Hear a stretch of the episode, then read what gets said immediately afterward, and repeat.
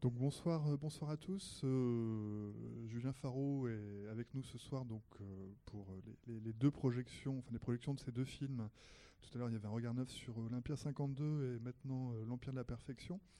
il y aura une rencontre après le film, donc il va peut-être dire un mot très rapidement maintenant, mais on se retrouve surtout après, après l'Empire de la perfection.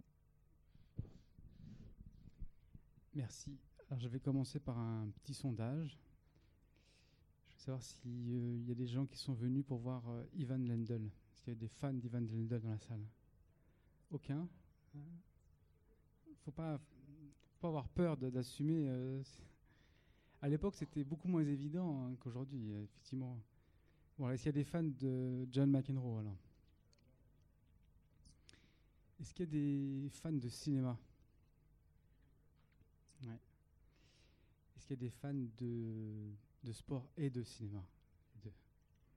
je rigole un peu avec ça, mais c'est vrai que je déplore, moi, étant par la force des choses un peu un cinéaste de sport et de cinéma, d'un certain clivage. Au moins en France, euh, c'est vrai que les gens qui aiment le sport et les gens qui aiment le cinéma ont un peu tendance à se mépriser mutuellement. Et donc euh, mes films ont cherche à créer des, passerelles et des ponts plutôt que des murs. Et je travaille euh, à l'INSEP, qui est l'Institut national du sport, donc qui est un lieu où on n'attend pas euh, d'avoir une cinémathèque. Je suis en charge d'une cinémathèque, c'est mon premier métier. C'est une institution qui s'occupe surtout de l'entraînement. Donc c'est la face cachée un petit peu, c'est pas pas la, face euh, visible médiatique du sport. Et je trouve que je commence à faire des films euh, souvent par rapport à une frustration personnelle, en, spectateur frustré.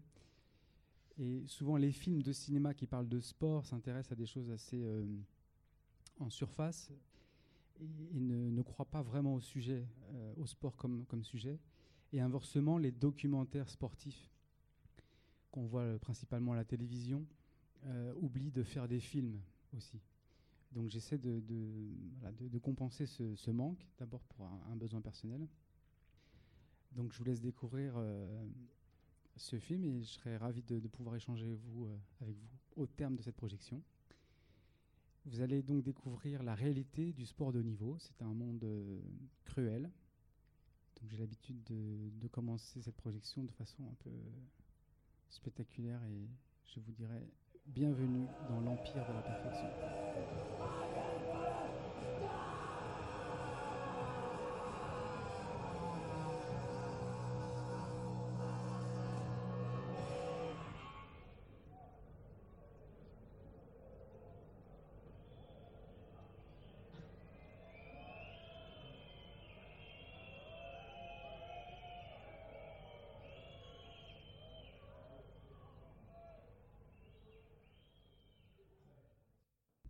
Donc voilà, donc on va poursuivre cette euh, séance avec euh, une, discussion avec Julien Faro.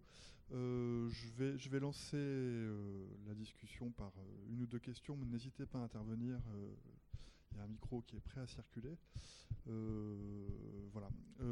alors je, je, pense que tout le monde n'a pas vu les deux films, puisqu'il y a eu deux films qui ont été projetés successivement, mais je commencerai par une première question c'est que, on en a parlé avant aussi, c'est que le, tu es rentré dans le cinéma par euh, quelque part par Chris Marker et ton premier euh, projet, en tout cas projet distribué, c'est un regard neuf sur l'Olympia 52 qui est autour de Chris Marker. Est-ce que tu pourrais nous dire en quoi, peut-être pour passer d'un film à l'autre, euh, en quoi Chris Marker t'a influencé sur le, travail sur les images d'archives alors c'est vrai que Chris Marker, il, a, il a ouvert beaucoup de, voies, et notamment sur le réemploi d'images. Et, pourquoi il m'a donné envie de faire des films C'est surtout, il m'a donné. Euh, j'ai pris conscience que j'étais euh, en mesure de faire des films parce que j'étais entouré d'archives euh, dans cette cinémathèque à l'INSEP. Donc je me retrouve un peu comme le, loup dans la bergerie parce que je suis censé conserver préserver et garder ce troupeau et finalement je, je, me sers un peu à droite à gauche et il a une pratique du réemploi que je, ça, je l'avais jamais, j'avais jamais réfléchi, mais quand on me pose la question, je me mets à verbaliser à des choses. Et je, je, me rends compte de, de rencontres, de points communs. Et j'ai aussi été. Euh, je suis une génération qui a grandi avec le, mouvement hip-hop. J'ai beaucoup écouté euh, de musique hip-hop, euh, notamment des groupes comme les Beastie Boys, qui, qui ont travaillé sur la notion de sample et donc, vous aviez dans des, chansons que j'écoutais des Beastie Boys, euh, par exemple, euh, Paul's Boutique, euh, Your Rump, il y, a, il y a 17 samples dans une même chanson, qui sont à la fois des trouvailles, mais aussi des citations de musique, la grande musique afro-américaine des années 70. Et donc, ce, plaisir, cette jubilation de, de, réemployer, de citer et de se réapproprier, c'est marqueur, mais c'est aussi peut-être dans ma formation musicale, enfin dans mon environnement culturel. Et donc j'aime beaucoup, euh, j'aime jouer avec cette matière. Donc euh, ce film en particulier, c'est un film de montage. C'est pas du tout un film euh, écrit, vous avez bien rendu compte. C'est pas un scénario et puis on va chercher les images pour essayer d'illustrer un propos. C'est la matière première, c'est Rush qui en fait préside le projet ce qui est, ce qui est inhabituel. Le plus souvent, quand on réalise un documentaire euh, dit d'archives, on part d'un désir, d'une idée première, et on cherche des images pour euh, illustrer votre propos. Et le plus souvent, les réalisateurs ont tendance à, un peu à tordre le cou aux archives pour leur faire dire ce qu'on veut leur faire dire. Et là, en l'occurrence, c'est processus inverse, c'est la découverte de ces rushs, et c'est le travail de montage. De, j'essaie de, comprendre les thématiques qui émergeaient dans ce que je découvrais. Et donc, euh, c'est un, film qui a été fait de façon très manuelle, parce que le dérochage, donc en 16 mm, vous les avez vus dans le film, c'est des tout petits bobinaux qui, durent euh, parfois moins d'une minute. Il faut faire ce qu'on appelle un bout à bout, donc on va scotcher ces petits bobinaux pour faire euh, des bouts à bout qu'on va visionner, j'ai visionné comme ça 20 heures. Et ce travail qui est fastidieux, m'a rapproché de, l'ancienne euh, méthode qui était le, montage euh, euh, sur les supports photochimiques. J'avais toujours entendu parler les monteuses, parce que c'était un, métier très féminin, qui parlait de, ce, processus qui était long et qui permettait aussi une grande réflexion, une grande maturation. Et ce film est le, produit d'une grande maturation, parce qu'il il, il est très digressif, vous voyez, c'est ce dérochage j'ai testé des, des rapprochements. Euh, et donc vous suivez le cheminement qui était, qui était le mien. Et donc voilà, Marqueur a, beaucoup joué avec euh, cette, façon de faire. Et donc euh, si, je, marche dans, si je suis son sillage, ce serait plutôt dans ce, dans ce registre-là. Et le, plaisir aussi, je crois que chez Marqueur, il y, a ça, il y a peut-être quelque chose qu'on pourrait appeler de la, malice, une sorte euh, d'intelligence, de d'abord respecter aussi le, spectateur, euh, penser qu'il est capable d'intelligence. Vous imaginez pas ce qu'on entend quand on est réalisateur de, des producteurs ou des, des programmateurs euh, dans les chaînes de télévision, mais par exemple, j'ai entendu pour ce projet des gens me dire ne crois pas que tu aussi intelligent que. Ne crois pas que le public c'est aussi intelligent que toi. Ça, c'est quelque chose qui revient souvent. Et donc, euh, cette liberté, elle n'est pas facile à. On rencontre beaucoup d'embûches et d'incompréhension par rapport à des, producteurs ou des diffuseurs qui sont habitués à des choses plus formatées. Et voilà, grâce à des, à, des gens comme Chris Marker, ça donne des ailes, ça donne euh, des envies aussi de, liberté et de faire, euh, de, suivre un, chemin singulier. Donc moi, il se trouve que euh, mon histoire m'a rapproché d'une cinémathèque du sport. C'était un domaine qui, m'intéressait beaucoup. Et donc je, fais aujourd'hui des films dits sportifs. J'ai pas forcément choisi aussi. On est, on est on est lié à, son histoire. En fait, euh, je me souviens par exemple d'avoir lu dans la, biographie de, Neil Young. Il disait euh, quand j'ai commencé à faire la musique, j'écoutais euh, Bob Dylan et c'était tellement fort que j'ai compris qu'il fallait plus que j'écoute Bob Dylan, sinon j'allais jouer la musique de Bob Dylan. Et du coup, quand on est musicien ou réalisateur, il y a tellement de films qui sortent, il y a tellement de propositions, c'est pas facile de trouver euh, sa voix et son, originalité. Donc, euh, moi, mon, parcours de vie a fait que j'étais, j'avais la possibilité de travailler avec un fonds d'archives à l'INSEP et que je développe des films sur cette thématique-là. Je trouve pas ça limitant du tout. Et, et je trouve qu'il y a beaucoup à faire parce que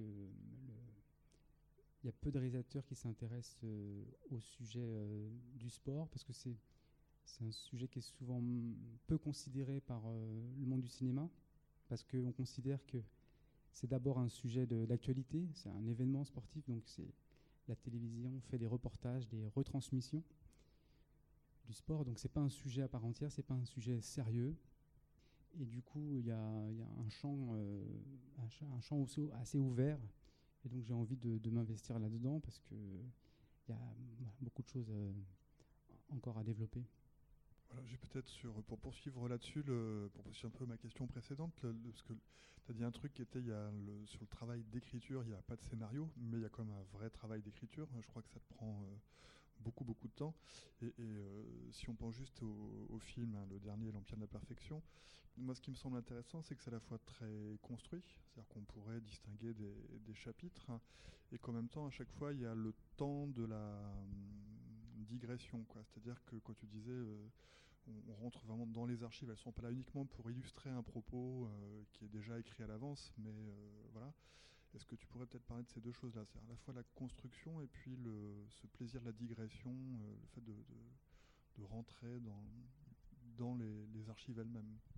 Donc c'est vraiment le, travail de dérochage qui, qui déclenche tout. Alors d'abord, le, premier, le premier choc euh, émotionnel que j'ai, c'est la première fois où j'ai le premier bout à bout, lorsque j'ai visionné sur euh, ma table de, visionnage, c'est de voir euh, du tennis en 16 mm. Il faut rappeler que les années 80, c'est vraiment la décennie de la grande bascule. Toute la télévision tourne déjà en vidéo. Et donc de voir un événement sportif qui traditionnellement est une retransmission de télé avec la réalisation en quart régie euh, de la télévision, ça a créé une grande ambiguïté. Donc c'était pas du tout euh, anecdotique, mais le fait de voir ces images en 16 mm, ça a tout de suite euh, orienté le projet du côté du sport et du cinéma la texture du 16 mm très grainé, le, fait que ce soit des, angles différents avec le plan séquence qui est vraiment euh, l'écriture euh, la plus pure, la, plus, la forme la plus originelle de cinéma, euh, bien sûr sans, sans, commentaire télé, etc. Euh, ça crée une grande ambiguïté. Qu'est-ce que je regarde? Est-ce que c'est un vrai match de tennis? Est-ce que c'est un film sur... Euh, voilà. Et donc cette question, elle, a, elle a ouvert le champ de, cette réflexion sur qu'est-ce qui se passe dans ces images. Et donc la matière même du 16 mm, elle est, centrale. J'ai beaucoup travaillé sur le rush en laissant les crayons gras que vous voyez parfois euh, au début des, séquences. Donc les crayons gras sont des, annotations qu'on prend pour euh, la synchronisation de l'image et du son. Bien sûr les claps qui sont extrêmement présents dans, le film. Et donc je me suis posé la question du, statut du rush, parce qu'il faut rappeler que c'est un matériau auquel on n'a jamais accès. Lorsque l'on tournait en pellicule, il fallait donc envoyer euh, la, la, pellicule impressionnée pendant le tournage dans un laboratoire pour le développer. Et on faisait un tirage positif pour pouvoir euh, dérusher.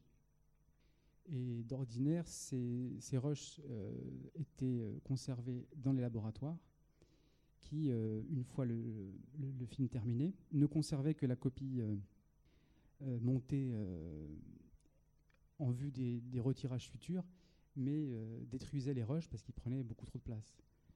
L'exemple qui, nous intéresse ici, le, le, film de Gilles de Kermadec sur McEnroe durait 35 minutes et il y avait 20 heures de rush. Donc ces rushs sont miraculés ils auraient d'abord été, euh, ils auraient dû être au laboratoire et en plus ils auraient dû être détruits. Et donc pour moi, euh, découvrir ce, matériau, c'était euh, une vraie découverte Et je me suis rendu compte de la, de la richesse en fait, des rushs. La première richesse, c'est c'est une sorte de, making-of consubstantiel à la au film lui-même. C'est-à-dire qu'on a tout ce qui précède et ce qui succède, ce qu'on conserve d'habitude au montage. Et donc vous avez toutes les, les, coutures, vous avez toute la fabrication du film. On cherche le cadre, on fait des diaphes, on fait des points, on cherche le, le preneur de son. Et tout d'un coup, vous avez euh, non seulement l'objet euh, l'objet du film, ce, match de tennis, ce joueur de tennis, mais également et au même moment le tournage en train de se faire. Et ce qui est très étonnant aussi, c'est du fait de la disposition spatiale du terrain de tennis, les opérateurs se trouvent dans le champ de l'objet qui est filmé. Et donc, euh, si on reprend la, grande disposition théorique du cinéma, le, champ et le hors-champ, eh bien, elle, elle, vole en éclats parce que les opérateurs sont dans le champ. Et donc, euh, on voit au même moment, alors au début, vous ne, vous ne pouvez pas l'apprécier, puis tout d'un coup, vous identifiez ce preneur de son.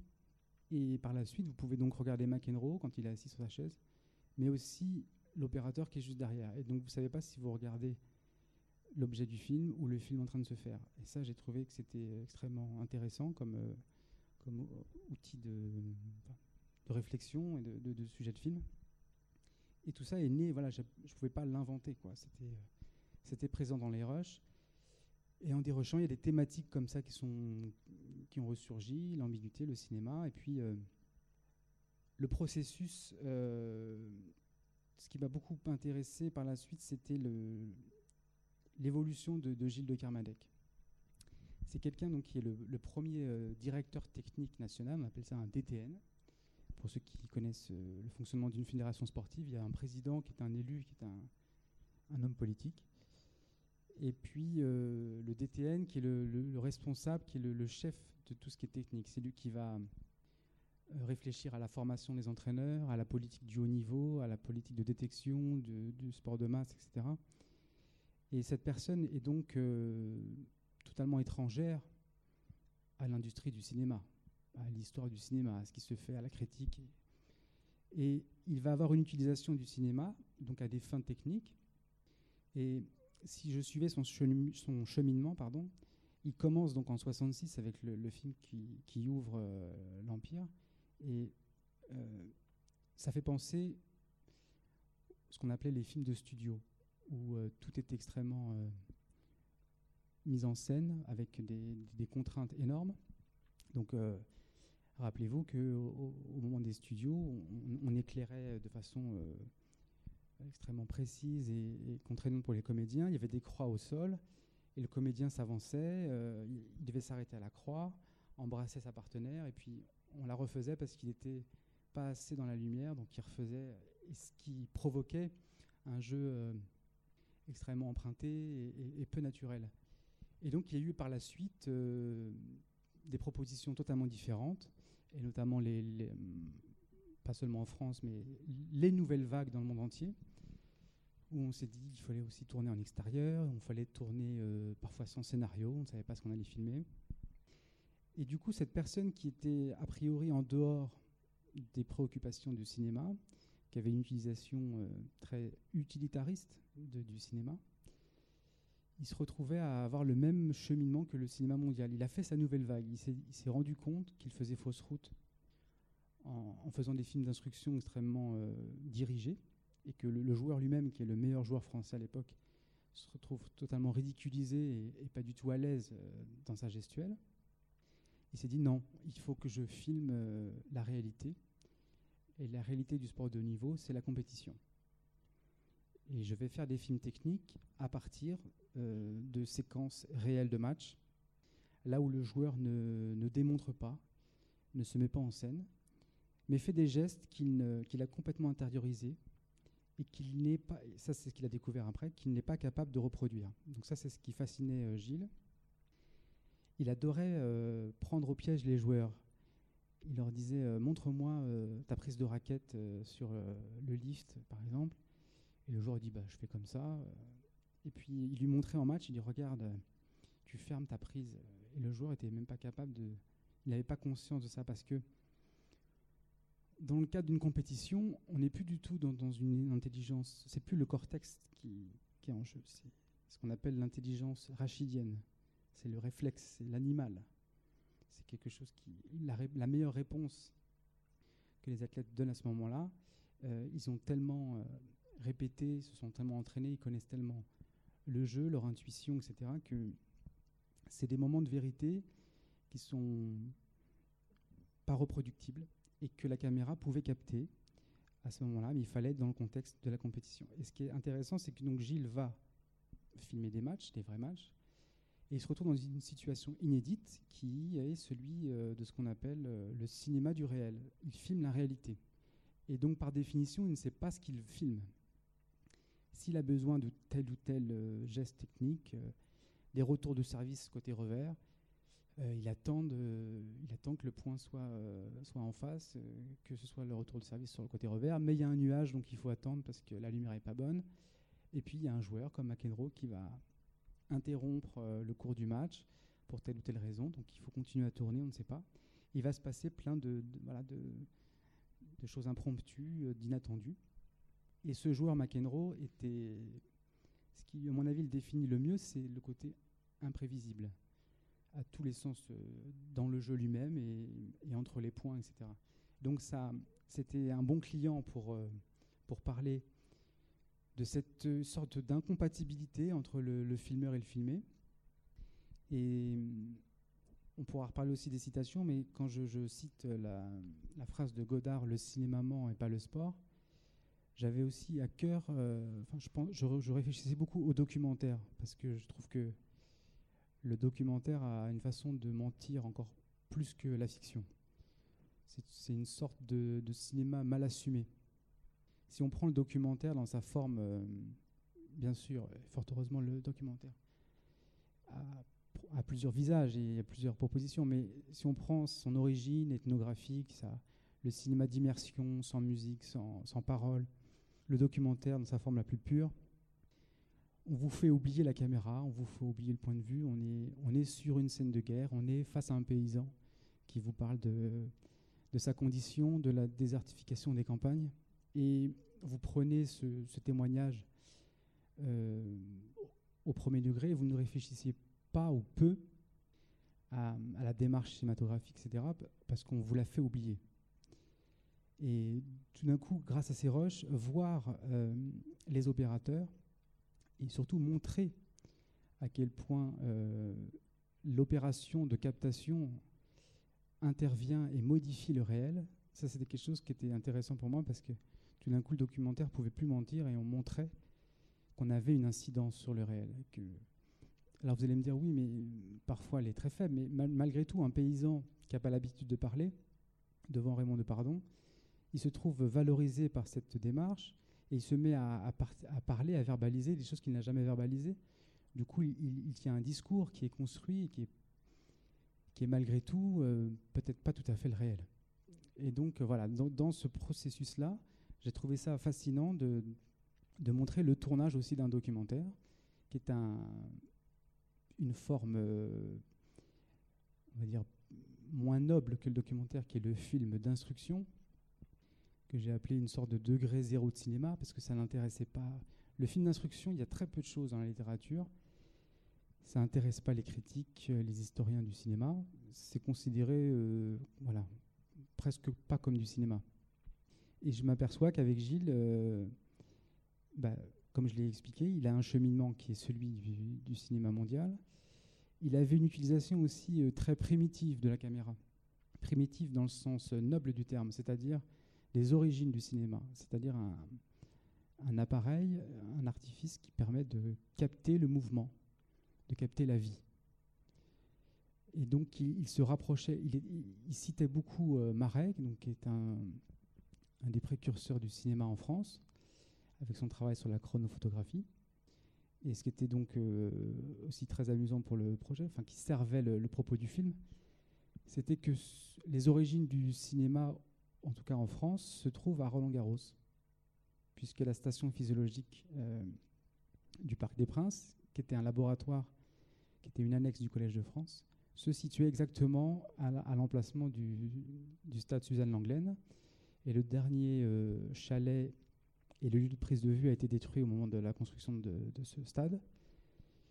Et donc on avait effectivement, donc je me suis amusé en parlant du cimetière indien, on avait sous la terre rouge du, du Suzanne Langlaine, on avait les traces, les origines du cinéma qui ont, euh, qui ont des origines sportives, puisque c'est l'étude, l'analyse du mouvement qui a, qui a amené à la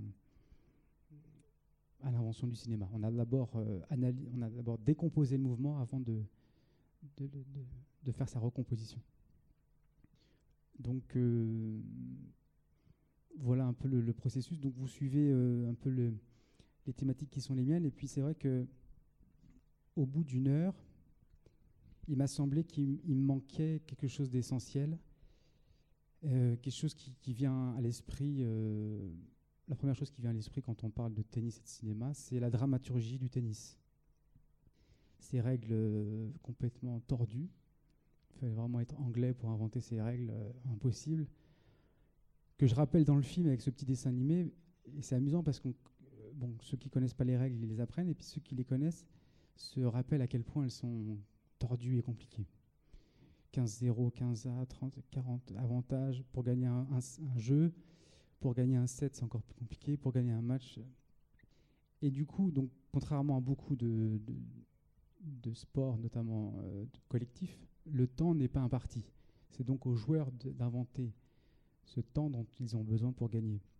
Et donc, ça crée euh, une dramaturgie très particulière dans ce sport avec des scénarios incroyables, des retournements de situation, des, balles de match, et puis finalement, euh, c'est l'adversaire qui l'emportera deux heures plus tard. Et ça, ça manquait dans mon film. Donc j'avais besoin de finir sur, euh, sur le récit d'un match.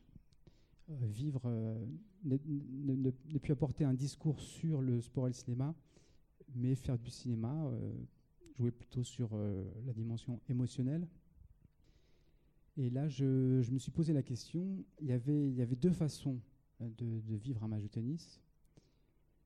La première, la,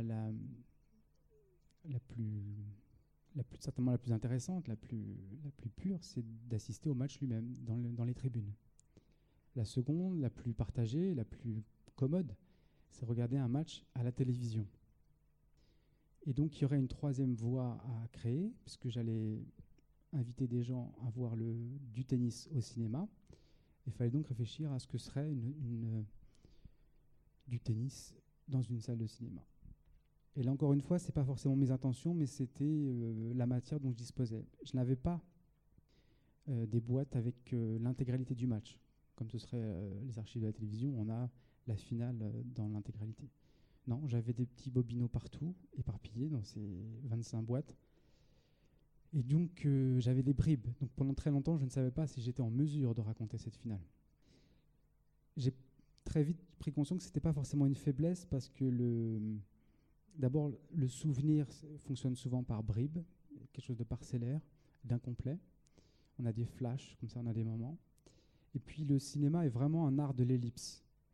Contrairement à une retransmission télé où on est dans, du temps réel, au cinéma, euh, l'art du montage et de l'écriture, c'est de vous faire euh, vivre une vie entière pendant une heure et demie avec un sentiment de continuité et euh, vous n'êtes pas obligé de tout voir et vous comprenez la, suite des actions et des séquences grâce à l'ellipse. Donc j'avais de quoi faire. Ces petites bribes me permettaient de raconter ce, match et après je me suis intéressé à, des instants, parce que je trouvais que c'était ça qui était, fort dans le sport de haut niveau et ces athlètes. Ce sont des instants. Ça veut dire que j'ai pas besoin d'avoir euh, d'être dans la projection, dans la rumination. Je ne sais pas s'il y a des joueurs de tennis dans la salle, amateurs ou, ou, dans d'autres sports. Enfin, Et ce qui est frappant dans le joueur, euh, on va dire amateur, sans jugement de valeur, c'est que le, joueur amateur, il va être soit dans la rumination, soit dans la projection. C'est-à-dire que vous jouez au tennis, et là vous vous dites, ah, la dernière fois qu'il a servi de ce côté-là, j'ai mis dans le filet, s'il refait la même, je vais le mettre dans le filet. Donc vous ruminez, vous pensez quelque chose qui s'est passé, ou inversement, vous vous projetez.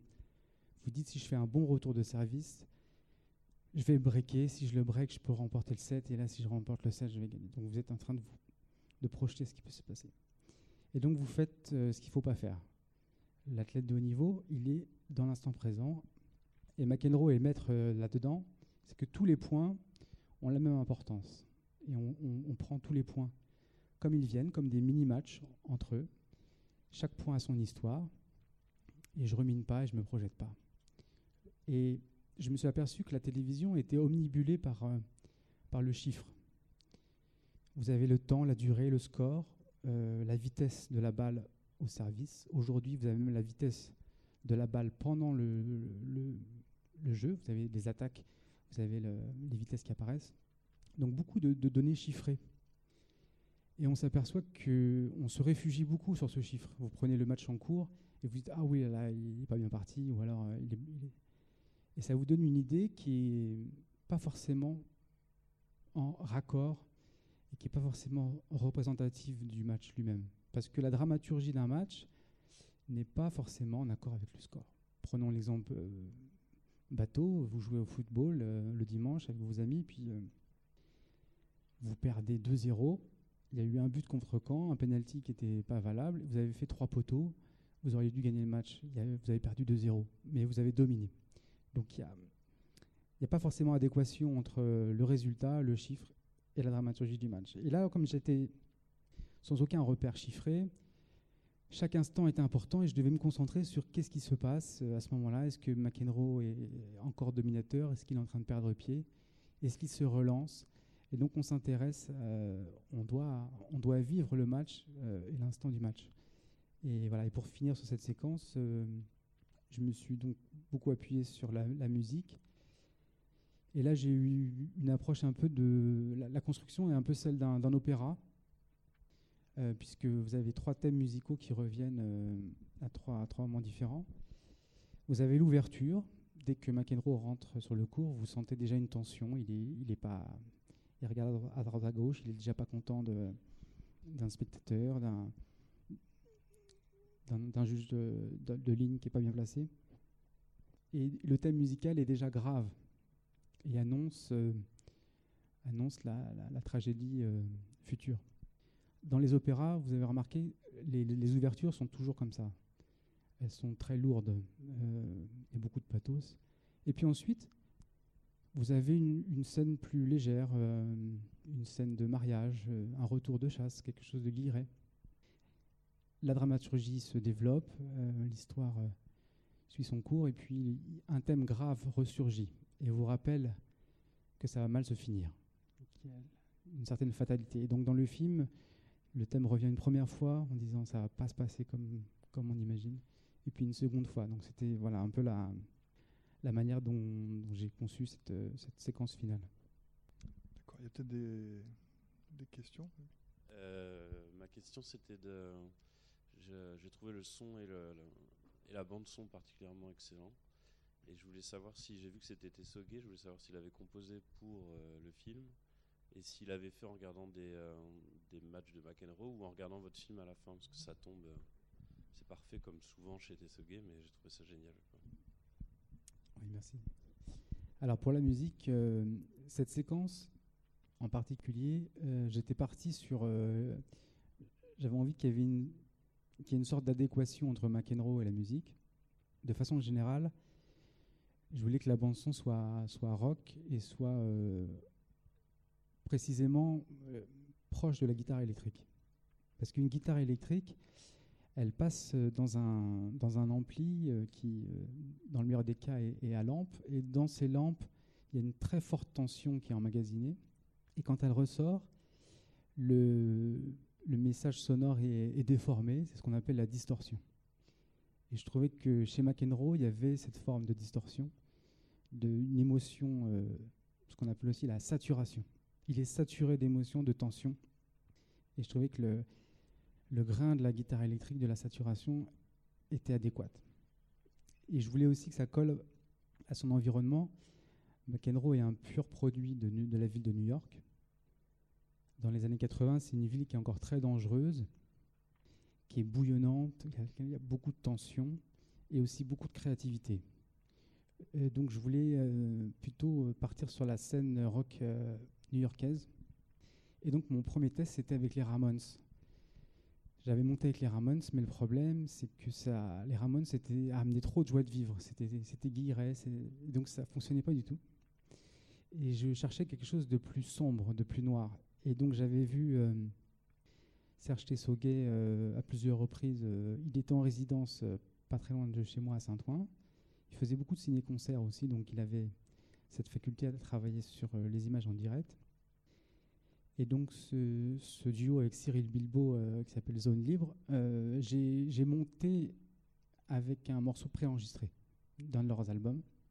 Et tout de suite, ça fonctionnait extrêmement bien. Ça apportait euh, la noirceur que je voulais, la profondeur, la tension. Et du coup, j'ai été voir euh, spontanément Serge Tessoguet à la fin d'un de ses concerts en région parisienne. Et je lui, voilà, je lui ai raconté l'histoire. Je lui ai dit que les Ramones, ça marchait pas et qu'avec Zone Libre, c'était parfait. Donc il a visionné, il a été très étonné aussi de voir cette, fusion. Et donc, dans, mon esprit, il fallait faire une musique originale. Donc on a, on a passé deux jours, euh, on a fait une journée de, prise et une journée de mix euh, avec Cyril et Serge. Et ça a été donc une improvisation sur les images. La, difficulté, ça a été de se détacher de ce que j'avais fait parce que ça fonctionnait très bien avec le morceau original. Et j'étais très heureux de voir que c'était encore mieux que le morceau original enfin, le, morceau préenregistré, pardon. Donc ça a été une super, euh, une super aventure. Cyril Bilbo, donc c'est un batteur euh, d'un grand groupe aussi de, rock euh, indépendant, Sloy, qui était un peu moins connu que Noir Désir, mais donc deux figures de deux, grands musiciens rock français. Et Cyril était assez, assez fan de McEnroe. Et Serge, c'était au-delà même du joueur. Il était fasciné par par le, côté monstrueux aussi de ce joueur, par sa tension. Et il s'est senti très proche. Par exemple, je vous donne un exemple. C'était le seul qui m'en a parlé. C'est l'épisode où, où McEnroe euh, vient sabrer avec sa raquette le, preneur de son. En lui disant Range ta, perche. Euh, il dit à l'arbitre qu'il arrête de prendre le son, et sinon il va lui mettre la raquette dans la bouche. Euh. Et quand on voit cette séquence, Serge Tessoga, il me dit Mais il a raison. Tout le monde se dit, non, quand même, il, exagère, McEnroe. Il me dit, non, moi j'ai. Il me dit, oui, ça se voit, il est, sur son territoire, personne. Et là, il me raconte une anecdote. Il me dit, moi j'étais euh, à la grande époque de, de Noirdaise, il faisait des, des télés, des grandes scènes. Et une fois, c'était sur, euh, sur l'équivalent de France Télévisions. Euh, et il se souvient, il, était, il joue souvent pieds nus il était face à, son ampli, c'est un vieux Vox où les lampes sont carrément sorties de l'ampli. Il était concentré face à son ampli en train de chercher des Larsen et tout ça. Et il y, a un cadreur qui est passé entre lui et l'ampli. C'est ce qu'il m'a raconté. Et il m'a dit, ça m'a rendu fou. j'étais dans mon truc et tout, près de mon ampli, le cadreur il est passé là. Et il me dit, j'ai envie de faire la même chose j'ai envie de, prendre ma guitare et de taper sur son truc. Il me dit là, McEnroe, il l'a fait, mais je, je, comprends tout à fait ce qu'il a fait. Donc il se sentait vachement. Euh, et l'épisode aussi où McEnroe lève, euh, lève son bras un peu comme un empereur romain, là, au moment où le, central entier le conspue, puisqu'il a arraché le casque du journaliste de CBS. Ça aussi, euh, me dit c'est incroyable. Comment on peut supporter euh, au niveau émotionnel de, tenir tête à un stade entier comme ça. Il se souvenait de concerts où ça se passait pas forcément bien et de la pression émotionnelle que c'était d'avoir euh, de subir l'hostilité d'un public comme ça face à soi et de voir à quel point McEnroe pouvait supporter ça, ça l'a fasciné. Bonsoir et merci pour euh, ce, document, ce film que j'ai trouvé passionnant aussi, euh, qui nous ramène, qui nous ravive quelques souvenirs, 35 hein, ans en arrière. Moi, je voulais savoir, parmi tous les, les bobineaux que vous avez retrouvés, euh, est-ce qu'il y en a d'autres qui sont un petit peu exploitables ou Qu'est-ce qu'on peut voir dessus, en fait, parmi tous les, tout ce qu'a filmé euh, Gilles de, de Alors, comme toujours, il y, a des questions pratiques. Hein. avant que ce soit des intentions ou des volontés, on, fait avec ce qu'on a. Il se trouve que donc Gilles a entrepris de faire cette collection de portraits à partir de 1976 et il s'est arrêté en 85. Il sortait euh, un portrait par an. Et donc il a commencé à tourner. Donc en 76 c'est Emiliano Panata. Euh, en 77 euh, il va faire Villas, Borg en 78, Connors, etc. Et donc il, va filmer à chaque opus, à chaque édition, il va filmer plusieurs joueurs. Gilles était très aristocratique. Il s'intéressait qu'aux meilleurs joueurs. Gilles détestait quand c'était un inconnu qui sortait. Qui, quand Querten avait gagné, il dit lui, sa finale préférée, c'était le numéro 1 mondial contre le numéro 2 mondial. C'était la logique. Euh. donc il s'intéressait aux meilleurs joueurs, éventuellement au devenir. Je sais qu'il avait tourné beaucoup plus tard Martina Hingis, qui avait 16 ans. Il avait repéré, il avait dit, il faut, euh, il avait mis une caméra, dit tu la suis euh, pendant 15 jours. Donc il avait décelé quelque chose de particulier chez elle. Mais, en, général, il, tournait donc les, joueurs déjà révélés. Et du coup, les premiers, numéros, euh, vous, vous, trouvez des rushs que d'une édition, parce qu'il a commencé en 76, donc Panata, il n'y a que des images de 76. Villas, il n'y a quasiment que 77, Borg 78. Voilà. Et, McEnroe, c'est le dernier, il l'a fait qu'en 85. Donc matériellement, il y avait plus sur lui, parce qu'il euh, il a commencé à le tourner dès que McEnroe a commencé. Donc il y a des images de 79, surtout de 81. Et dans le film, vous voyez beaucoup 83 84 et 85. Donc le volume était plus important pour McEnroe euh, mathématiquement. Ensuite, ça c'était une raison euh, un peu triviale, mais incontournable. Et la vraie raison, c'était que le joueur le plus intéressant de, sur mathématiques de, du sport et du cinéma, de l'ambiguïté, parce que c'était un joueur qui était très théâtral, un peu malgré lui, qui était très expressif, et surtout, les, les gens euh, s'imaginaient beaucoup de choses sur McEnroe. Et il y avait une forme d'incompréhension que j'ai voulu traiter dans le film, où les gens le voyaient comme un comédien, comme quelqu'un d'un peu tricheur, d'un peu truqueur, etc. Et donc toute cette ambiguïté, elle, elle, voilà, elle se reliait avec euh, ma première ambiguïté, qui était celle de qu'est-ce que je regarde du tennis 116 mm, avec un joueur qui semble être un comédien, qui interfèrent avec les caméras, etc. Donc voilà, j'avais. Il y a des rushs sur les autres joueurs, mais qui sont beaucoup moins importants et qui sont aussi moins intéressants. Et pour terminer, une petite anecdote euh, les rushs sont très mal identifiés. Ce sont des boîtes souvent euh, rouillées avec des scotch, et puis vous avez une série de chiffres et de lettres. Euh, c'est cabalistique. On comprend rien. En réalité, c'est des, des, codes qui sont sur les pellicules. Tous les fabricants de pellicules notent à la marge une série de chiffres qui permet de, repérer euh, la position dans la pellicule, si c'est en début de bobine ou en fin de bobine. Et donc on note ça sur les rushs. Mais quand vous n'avez pas les cahiers de dérochage, comme c'était mon cas, ces chiffres vous servent à rien. Ou alors on le découvre, mais c'est très fastidieux et très compliqué. Et j'avais une boîte, donc on ne sait pas trop ce qu'il y a dedans. Et j'avais une boîte, il y avait marqué, marqué des fois match, fois, il y avait marqué euh, tournoi. Puis il y en avait un qui s'appelait contest. Je pensais que c'était le mot anglais, en fait, euh, un contest, un test match. Et en fait, c'était que des contestations. Donc il avait, regroupé euh, une série de contestations. Parce que Gilles, alors je me suis souvent posé la question, mais pourquoi ils ont tourné autant de contestations? Ça n'avait aucun intérêt dans un film technique.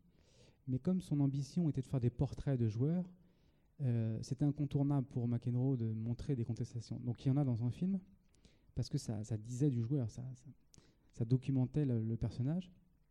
Et comme Gilles était lui-même perfectionniste, il a certainement voulu avoir la meilleure contestation. Donc ils ont tourné, tourné.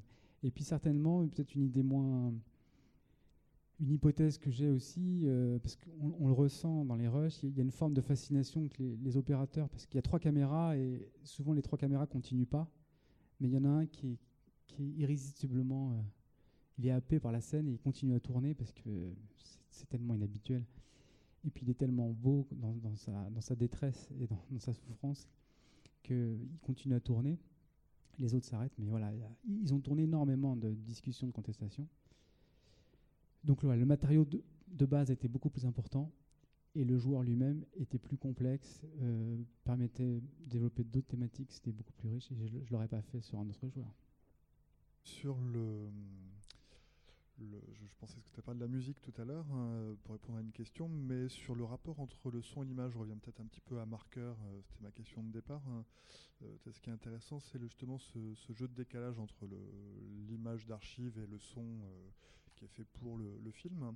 Est-ce que tu pourrais dire quelques mots du texte pour la voix off, de la voix off, donc du coup d'Amalric dans ce film-là, et du rôle qu'elle joue pour toi?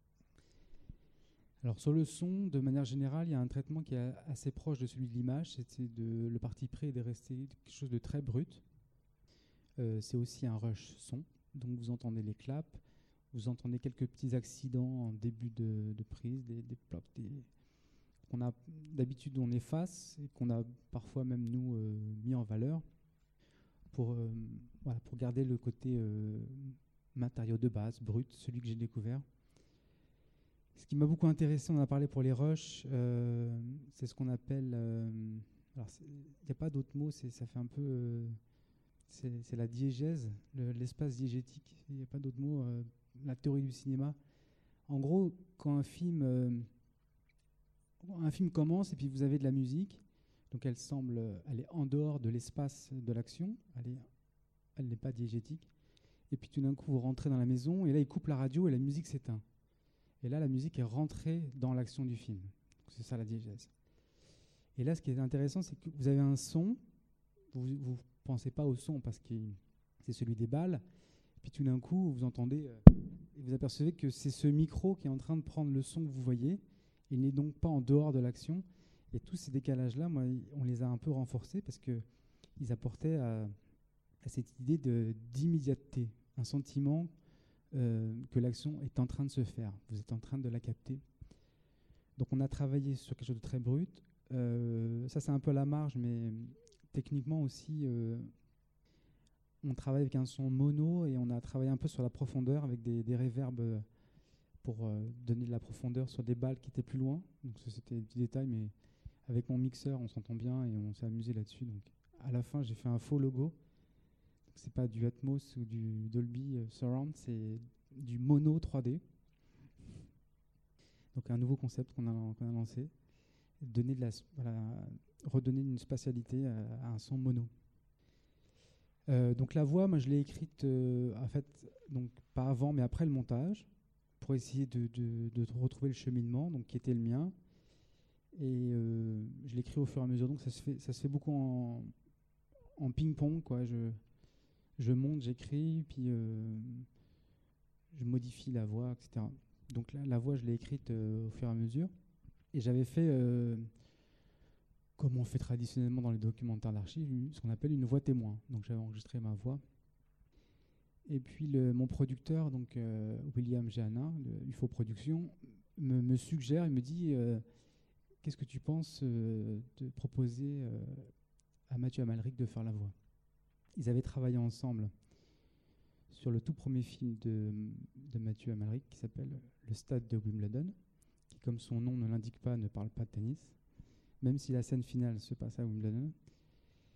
Et donc ils se connaissaient, et euh, donc voilà, William me pose la question. Donc je, lui dis bah, que je pense beaucoup de bien de Mathieu Amalric en tant que comédien et aussi et beaucoup en tant que réalisateur. Et ce qui m'a complètement décidé, il y, a deux raisons. La première, c'est que je voulais que le film soit, soit un film de cinéma, qui soit projeté en salle.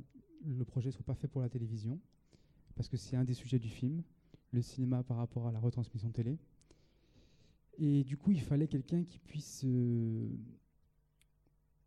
exploser un peu les conventions des documentaires d'archives, avec ces voix extrêmement impersonnelles que vous voyez que vous entendez euh, à la télévision. On a l'impression que le comédien, il enchaîne un documentaire animalier, un film sur la Seconde Guerre mondiale et un autre sur Marie Curie. Et puis il lit son texte, c'est de longs tunnels, euh, des rails. Donc je savais que allait, euh, il allait vivre le truc, on a laissé beaucoup de respiration aussi, de petits bruits de bouche que d'habitude on efface. Donc ça c'était la première raison. Oui, c'était un bon client pour, pour interpréter une voix de façon plus personnelle. Et puis la seconde raison qui était finalement plus importante pour moi, qui était un, vrai apport au projet, c'est que j'ai, je convoquais comme ça de façon anecdotique Godard ou, Serge Danet. Et du coup, Mathieu Amalric, par sa présence, apportait une sorte de dimension cinématographique supplémentaire. Il n'apparaît pas en son nom, mais sa voix est extrêmement reconnaissable. Il a donc une présence et il incarne, qu'il le veuille ou non, euh, le, cinéma contemporain, le cinéma euh, d'auteur, euh, je ne sais pas comment dire, dans ce qui se fait certainement de mieux en France, quelqu'un qui est important. Et, donc, du coup, il apportait presque une caution. voilà, c'est lui qui commande ce film sur, le tennis et le cinéma. Et donc, ça servait, ça servait vraiment le propos du film. Et dernière anecdote, peut-être, c'est parce que c'est tellement, c'est tellement incroyable. C'est comment on a, vraiment fini par se rencontrer. Donc William euh, me dit bon, écoute, t'es es ok, je vais, je vais, je l'appelle quoi. Je, lui envoie un mail et ça. Et puis pas de réponse. Et puis ça, tardait un peu. Et puis je parle à mon, collègue à l'INSEP euh, dans mon bureau et je lui dis euh, ah oui, le producteur m'a proposé de travailler avec Mathieu Amalric, euh, mais on n'arrive pas à l'avoir. Et puis là, mon collègue me dit, ben, je l'ai vu ce matin à l'INSEP. je, lui dis, mais excuse-moi de mettre en doute tes paroles, mais pourquoi tu as vu Mathieu Amalric ce matin? Il me dit, oui, ce matin, je l'ai vu à l'entrée, je te jure. Donc j'avais du mal à le croire. Je vais à l'entrée. Et là, je parle à mon ami Achour qui, euh, s'occupe de la loge, le contrôle d'accès je lui dis, est-ce que tu as une main courante, des entrées et tout? Il me dit, oui. Je dis, il y a les comédiens qui sont rentrés et tout. Et là, je vois Philippe Catherine, euh, Benoît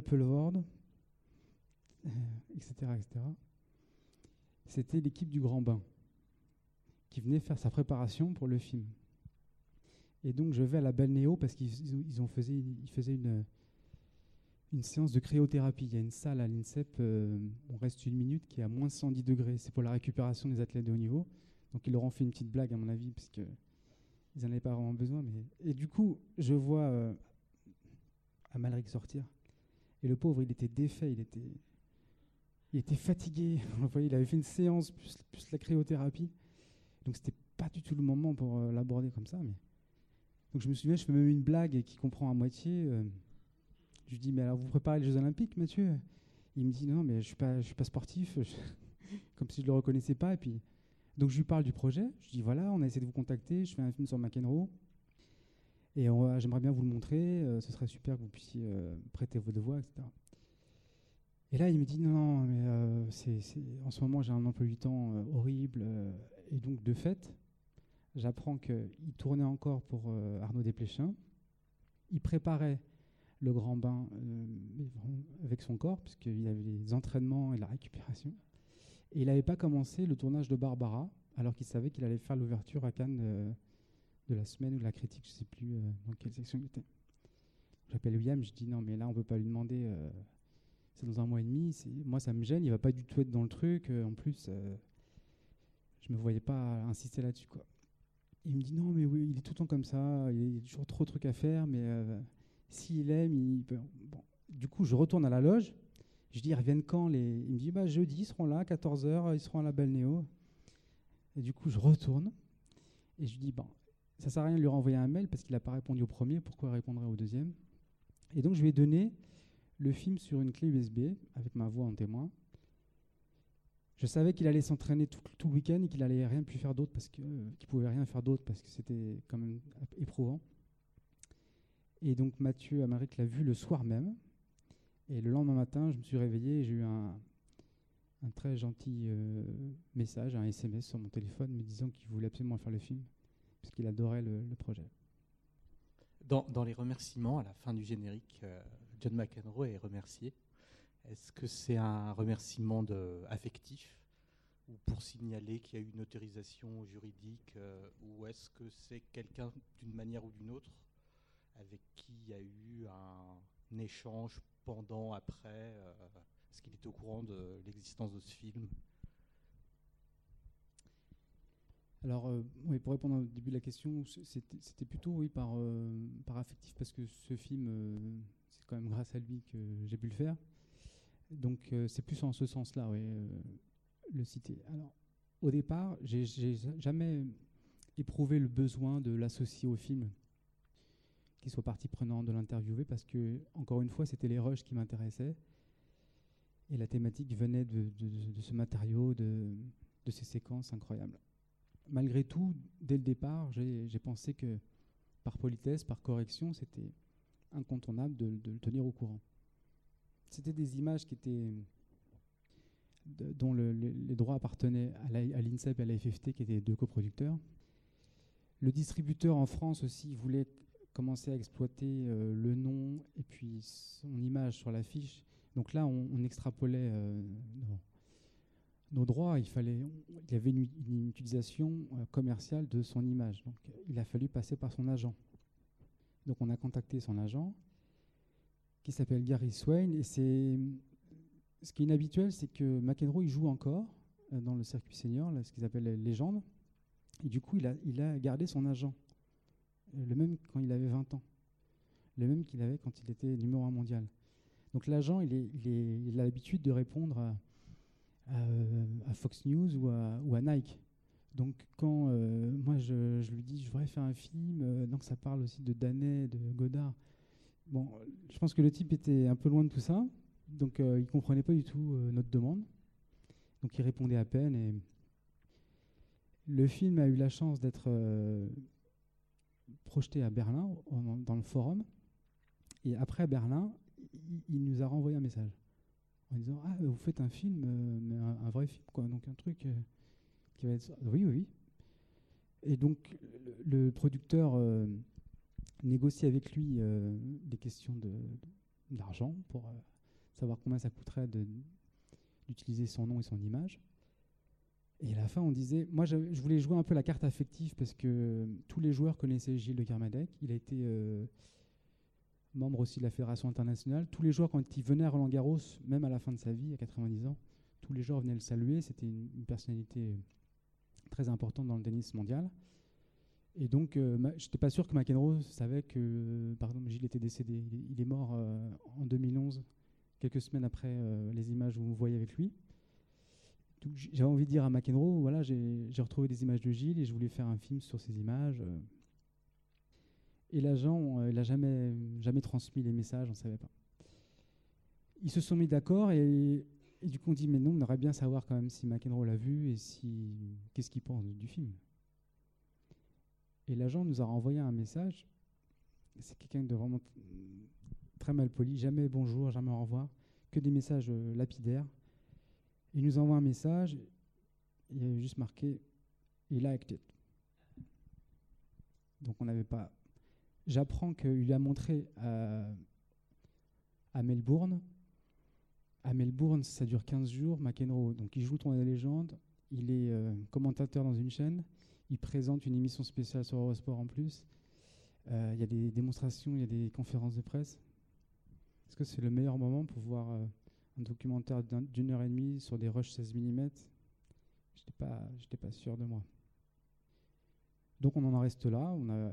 Le Cerber faisait son travail de, portier, on ne pouvait pas. Et puis le film a continué sa vie. Il a été, euh, on a eu la chance de, trouver un distributeur euh, aux États-Unis. Et le film, les Américains l'ont sorti au moment de l'US Open en août. Et le distributeur américain, qui est euh, d'ailleurs, j'ai cité tout à l'heure Beastie Boys, le, bassiste de Beastie Boys, MC, avait créé Oscilloscope, qui est devenu un distributeur. quand j'étais là-bas, euh, j'ai eu la chance d'aller à Brooklyn dans les bureaux d'Oscilloscope et de voir tous les, anciens euh, locaux de, Beastie Boys. Donc il y avait quelque chose quand même, hein. il y avait un lien, j'invente rien, hein, il y avait quelque chose. Et ils ont vachement, vachement bien fait le travail, et on s'est retrouvé avec une demi-page dans le New York Times. Et là, coup de baguette magique, Trois jours plus tard, McEnroe envoie un message à mon producteur me disant, euh, lui demandant un lien privé pour le film, disant qu'il aimait beaucoup et qu'il voulait le montrer à ses amis à ses proches. Merci pour euh, ces précisions. Euh, tu as parlé tout à l'heure de euh, Neil Young qui voulait se détacher de, Bob Dylan, euh, de la difficulté à, à se démarquer du paysage du documentaire. Est-ce que ça a été une réflexion consciente et importante pendant la- l'élaboration du film euh, de se démarquer, je sais pas, de Godard en choisissant la dramaturgie, de Marqueur en choisissant certains montages.